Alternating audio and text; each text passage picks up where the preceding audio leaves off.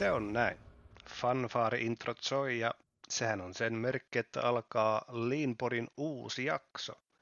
Tänään mennään jaksoa numero 12 ja aiheena on päivittäisjohtaminen.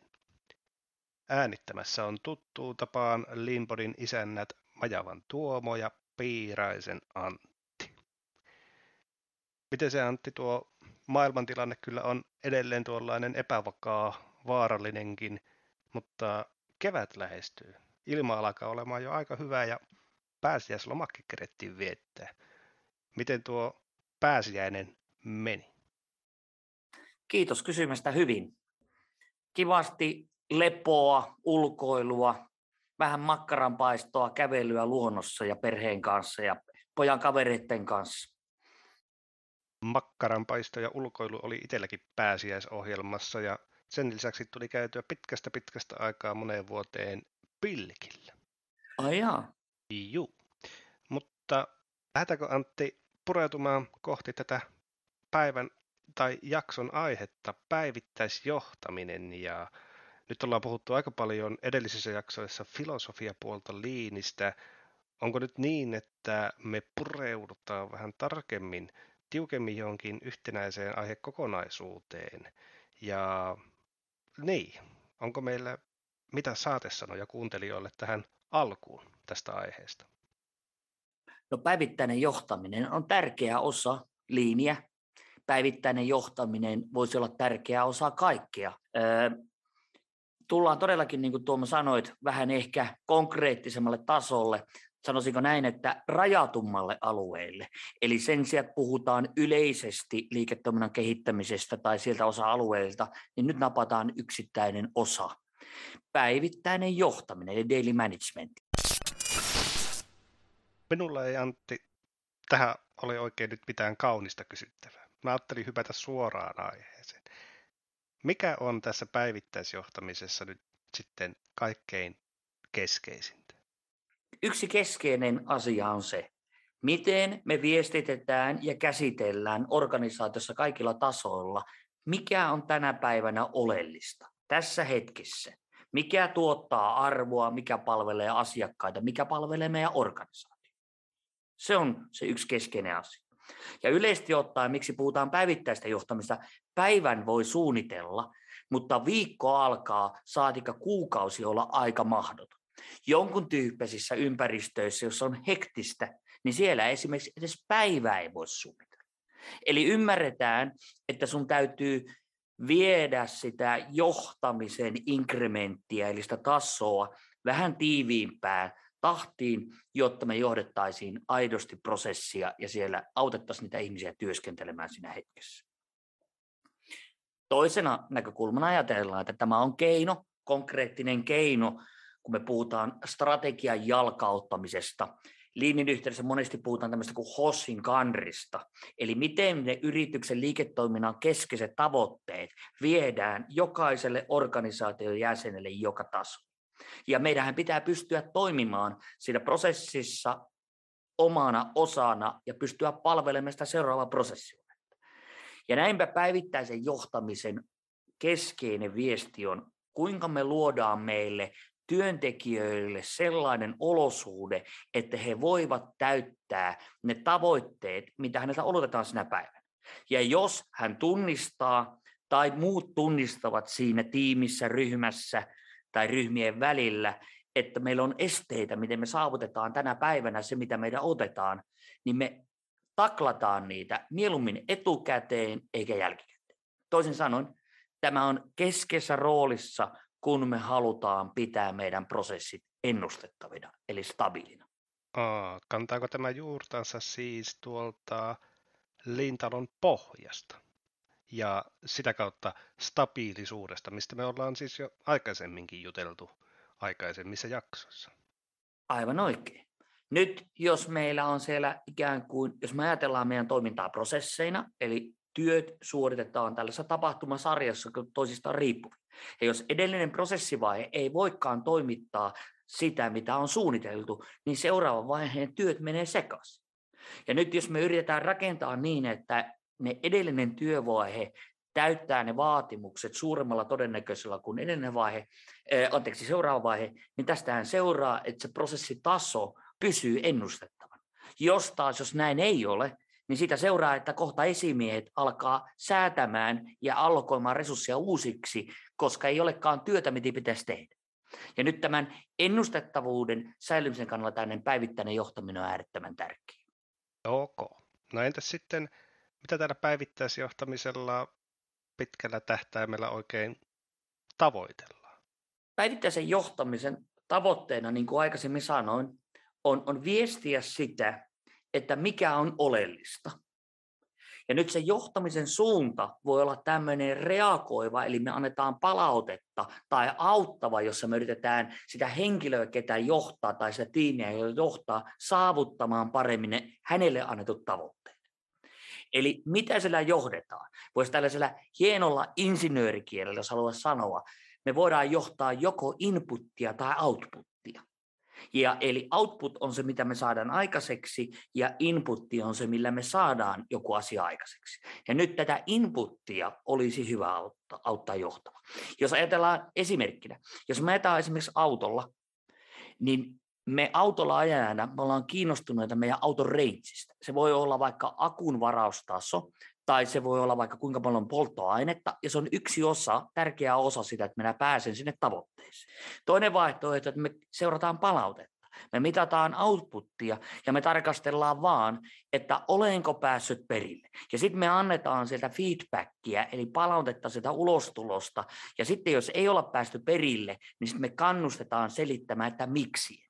Ja nyt meille monesti sitten sinne tulee nämä mittarit, kutsutaan me sitten niin kuin KPI-mittariksi tai prosessi KPIksi, niin sinne tulee sitten tämä prosenttiluku esimerkiksi, ollaanko myöhästytty vai ei.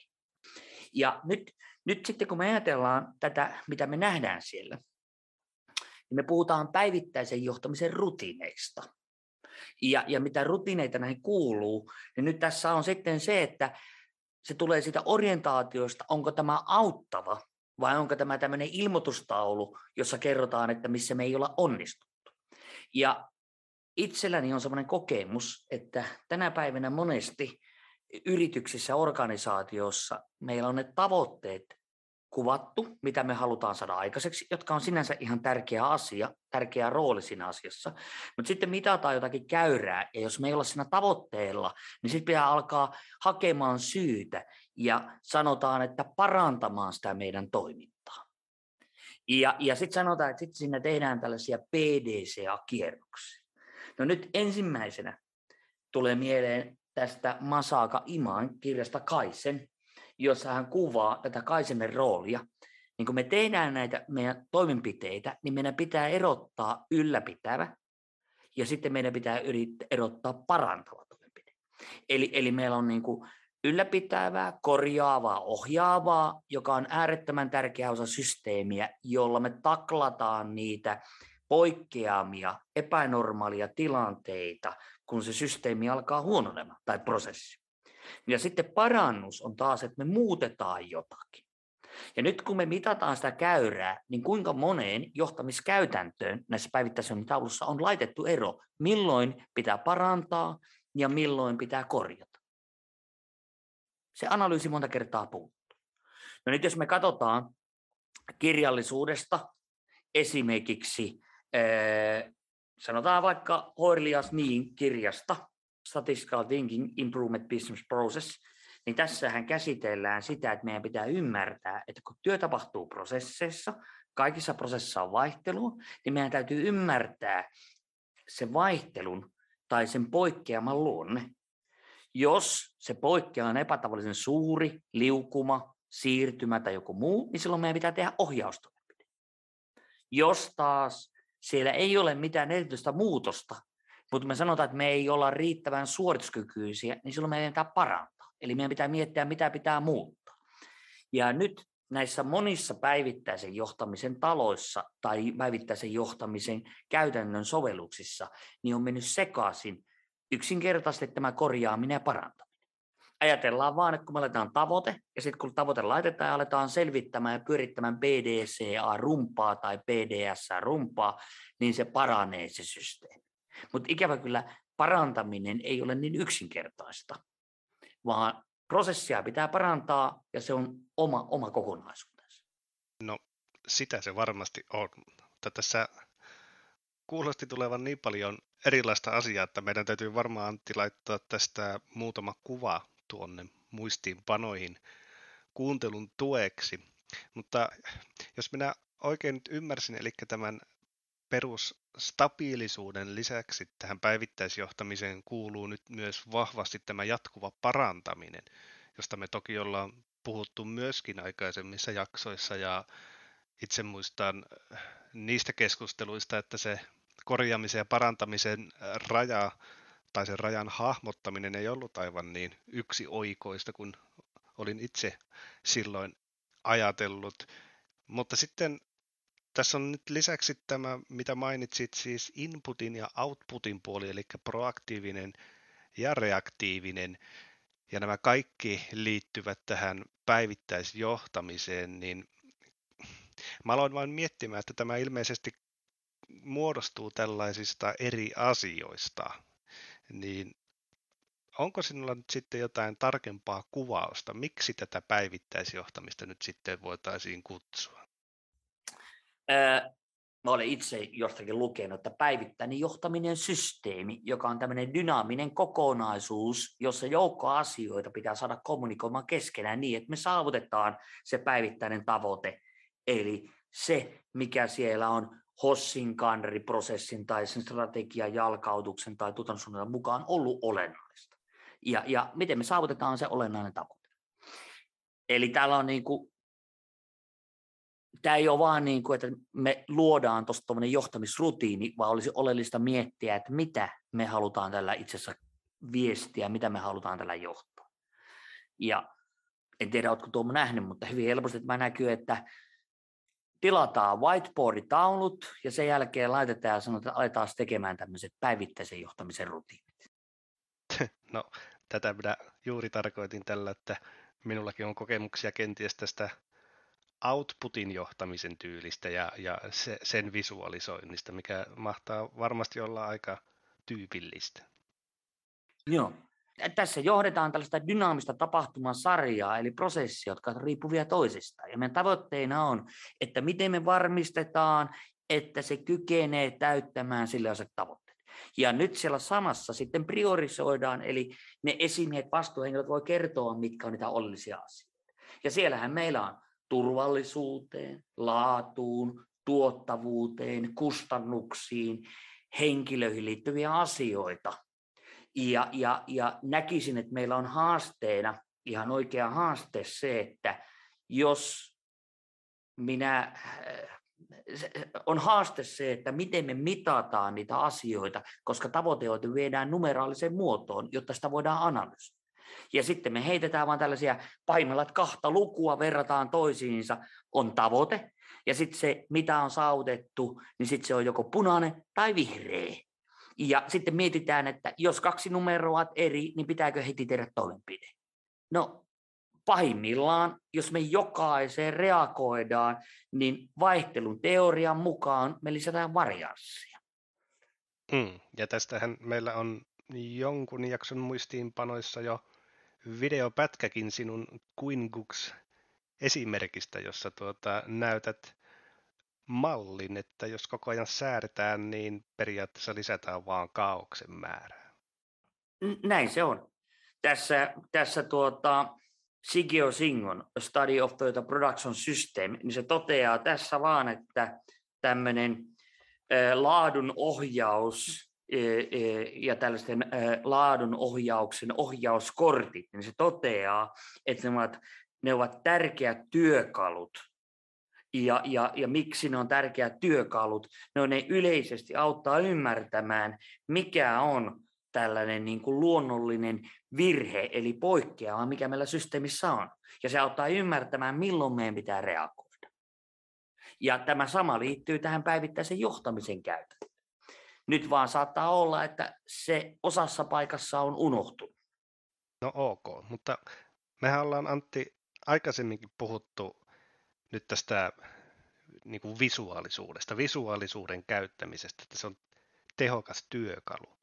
Ja nyt mä niin ymmärrän mm, työntekijänä, että jos meille tuodaan käyttöön nämä visuaaliset taulut, niin kyllähän se helpottaa sitä arkea, sitä työtä, sen seuraamista.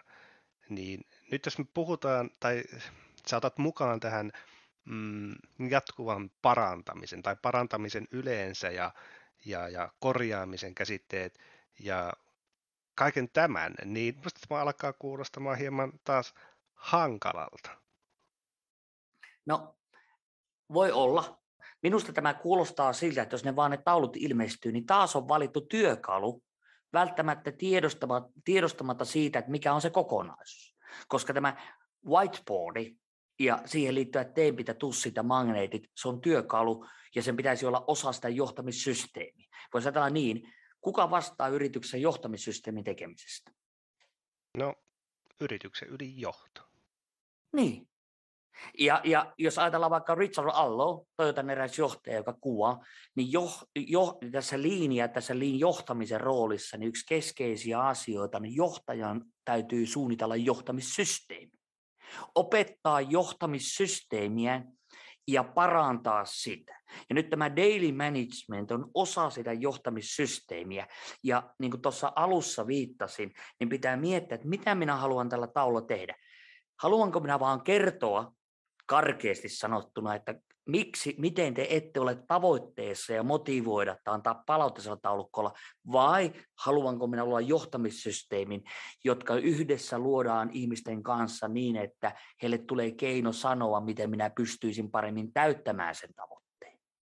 Ja minun mielestä näistä on helposti tullut sellaisia, että sinne tulee mittareita, mitataan niitä asioita, mistä meillä on dataa. Yleensä meillä on palautteista, myöhästymistä, reklamaatiosta, puutteista, turvallisuuspuutteista, tämmöisistä. Ja minusta tulee vähän, että kerrotaan, että hei, tämmöisiä on, ja sitten annetaan, no mitä sä ajattelitte tehdä näin? Eikä niin, että siitä tulisi tämmöinen proaktiivinen taulu, jossa kuvattaisiin sitä olosuudetta, miten minä voin täyttää sen tavoitteen. Niin, niin. Eli nyt nämä mm, Kanban taulut, mistä me seuraamme asioita, ovat nyt siis sitä, mitä tapahtuu nyt, ja meillä on dataa, mitä on jo tapahtunut, mutta tällä päivittäisjohtamisella haetaan siis myös sitä, että mitä meillä tarvii olla, jotta me selvitään tavoitteisiin, eikä pelkästään tavoitteisiin prosessitasolla, vaan miten me päästään myös yrityksen strategisiin tavoitteisiin. Mutta nyt sä nostit jo sinne tämmöisen kuin Kanban-taulu, ja se voi olla yksi osa daily managementtia, mutta mun mielestä se ei kuulu puhtaasti tähän daily managementtiin. Sä puhuit kanban taulut, se on oma roolinsa. Ja sillä puhutaan silloin imuohjauksesta ja, ja, ja keskeräisen työjohtamisesta. Ja sinänsä ihan mielenkiintoinen aihe voisi puhua imusta, mutta jätetään se johonkin omaees. Se mä oon kyllä nähnyt, että niissä suurimmassa kanban tauluista, mitä minä olen nähnyt, niin on unohtunut se kaikkein oleellisin osa, miksi se sinne on tehty. Eli on unohtunut, on tehty hieno visuaalinen taulukko, mutta se teoria ja se ajatus, mitä sillä imulla haetaan, niin sitä ei ole joko tiedostettu, se on unohtunut tai hävinnyt. Joissakin koulutusmateriaalissa saattaa näkyä siellä, mutta sitä ei käsitellä. Eli, eli siitä on napattu se visuaalisuus ehkä, mutta se hyöty, mikä siitä ja se ajatus, niin se tahtonut unohtua. Hmm, no, ei oteta kampanja tai imuohjausta enempää sekoittamaan tätä tämän päivän aihetta, mutta minä haluaisin ehkä vielä pureutua tuohon parantamiseen ja korjaamiseen ja miten se liittyy tähän päivittäisjohtamiseen. Mm. Um, jos minä ajattelen taas minun yritystä ja, ja, ja minä kaikkien oppikirjo, oppikirjaoppien mukaisesti ö, tekisin tällaisen päivittäisjohtamisen mallin yritykseeni, niin antaisiko tämä minulle parhaimmillaan siis tähän parantamiseen ja korjaamiseen liittyen ö, tietoa, milloin minun pitää alkaa minkälaisiinkin toimenpiteisiin? Pitääkö alkaa parantamaan vai pitääkö korjata? Milloin on kohinaa, milloin tulee signaali? Joo, siis täältä tulee meille tietoa ja informaatiota, jos mitataan oikeita asioita, milloin meidän pitää ikään kuin ohjata, eli palauttaa ylläpitoa, ja missä prosessipisteissä, missä prosesseissa meillä on parannustarvetta, koska me emme voi täyttää sitä asiakasvaatimusta. Ja se tuottaa meille niitä parannustarpeita. Tästä Hoirli on tehnyt todella upeita kuvia, laitetaan tonne. Itse on tehnyt sitä kirjaankin, eli meidän pitää ymmärtää, että me johdetaan prosessia, ja sillä prosessissa on olemassa joku suorituskyky, ja sitten se prosessi ajautuu välillä aina täällä. Sitä tarvii ohjaustoimenpiteitä ylläpitoja. Ja nyt nämä kaksi asiaa pitää tuoda meille tietoiseksi. Eli me tiedostetaan ne, ja sitten tätä johdetaan, niin se on sitten sitä parannuksen johtamista tai kehittämisen johtamista. Mutta meidän täytyy muistaa, että siellä ylläpidettäviä asioita on paljon, ja tämän päivittäisen johtamisen tavoitteena on luoda sitä prosessista ennustettava. Eli, eli pitää yllä sitä rakennetta, mutta myös tuottaa tietoa sinne kokonaisuuteen, missä luoda parannusta. Ja sitten nämä pitää sitoa siihen meidän liiketoiminnan tärkeisiin ulostuloihin ja inputteihin niin, että meillä on sekä tämmöinen valvova että työtä auttava, eli tämmöinen proaktiivinen näkökanta tässä johtamisessa. Ja tästä muodostuu sitten se kokonaisuus, mistä on. Ja nyt hyvin helposti me otetaan sellaisia yksittäisiä mittareita, asioita, jotka tuntuu meistä relevanteilta, mutta pitäisi kysyä, mitä meidän pitää johtaa päivittäin, mitä me tarvitaan, että me voidaan tunnistaa meidän tämän systeemin tila ja auttaa sitä kautta menemään parempaa.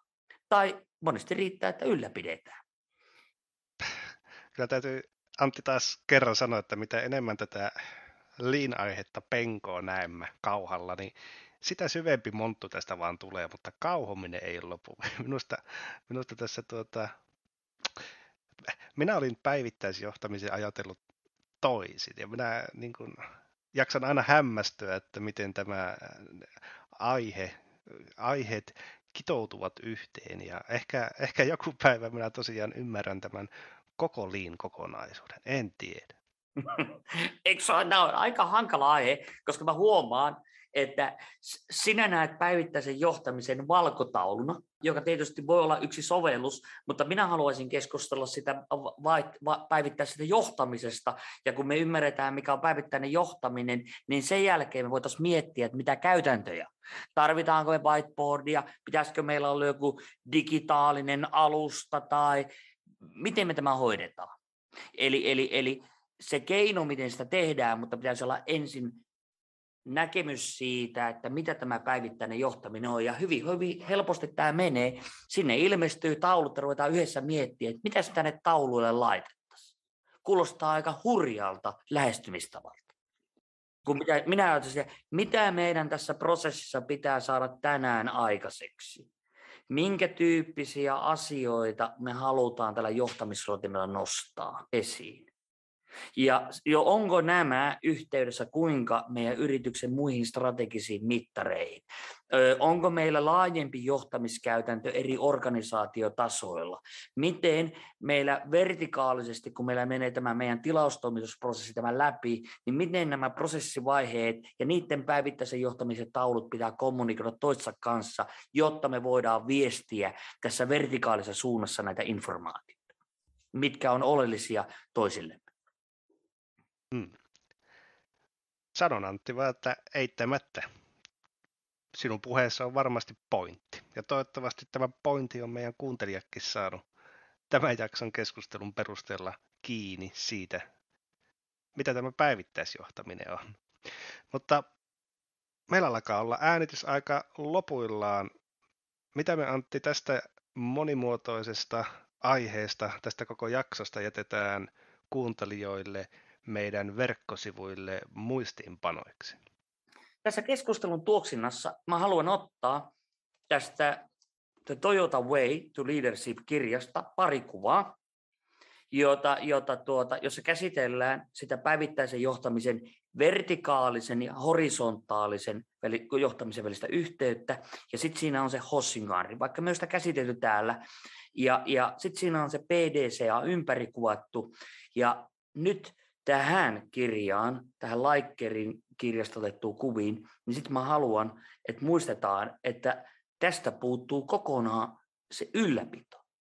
Tämä korostaa sellaista ajatusta, että me tuodaan meille ne strategisesti tärkeät asiat esiin, ja niitä aletaan mittaamasta eri tasolla. Mutta tässä ei ole ollenkaan kuvattu sitä ylläpidon ja parannuksen eroa, ja tässä näytetään vaan, että nyt me vaan ruvetaan parantamaan. Ja mä itse olen vähän sitä mieltä, että tämä on ihan jees, mutta toinen mä haluan ottaa tästä Oirlin ja Snin kirjasta tämän eron, että me, kun tämä päivittäisen johtamisen työkalu on prosessijohtamisen työkalu, niin mä haluan ottaa tästä sen kuvan, että miten tämä prosessijohtaminen, vaihtelun tunnistaminen ja parannus ja ylläpito pitää erottaa. Sitten mä otan tästä Kaisen kirjasta, meillä varmaan jo aikaisemminkin on, mutta otetaan edelleen muistutus tästä samasta, että meidän pitää erottaa ylläpito, parannus, muutoksen käyttöönotto toisistaan ja sitten mikä on parannus ja mikä on, puhutaan tämmöinen model for improvement. Meillä varmaan aikaisemminkin se tuolla on, mutta se liittyy tähän muistuksena, että mikä on se parannusmalli, jota meidän on muistettava, kun me tehdään. Eli se, että me luodaan vain päivittäisen johtamisen rutiini, ja sitten me ajateltaisiin, kun sinne ne whiteboardit tulee tai jotkut, että nyt ne alkaa tuosta parantumaan, ne prosessit, niin sitä on hyvä pohtia, lähteekö ne parantumaan. Mm. Jää siis kuuntelijan vastuulle lähteäkö parantamaan oman yrityksensä toimintaa katsomatta meidän tämän jakson muistiinpanoja vai pitäisikö kenties kuunnella kaikki Limpodin jaksot ennen kuin lähteä tekemään jotain hätiköityä? Hyvä. Antti, me ollaan luvattu tosiaan kuuntelijoille, että puhumme aina vain tähdellisemmin eri aiheista ja pienemmistä aiheista, vaikka minä en nyt tiedä, oliko tämä aihe niin hirveän pieni. Tämä oli ainakin isompi, mitä minä olin kuvitellut. Mutta kerkesin tuossa jo miettiä, että kun nyt on toi Kanban-kortti jo vilautettu tämänkin jakson aikana, niin olisiko meidän seuraavan jakson aiheena imuohjaus? No se olisi kyllä hyvä. Ja sitten tulee 5S. Sitten tulkoon 5S. Meille saa kuulijat laittaa palautetta. Me otetaan sitä vastaan verkkosivuillamme. Ota yhteyttä välilehden kautta, toki Facebookista, Twitteristä, niitäkin luemme ja jakson aiheita toki, antakaa tulla, jos sellaista on. Ja ei muuta kuin kevättä kohti, kohta on jo kesä ja me sanomme nyt vain Limpodin puolesta, että se on kiitos ja moi.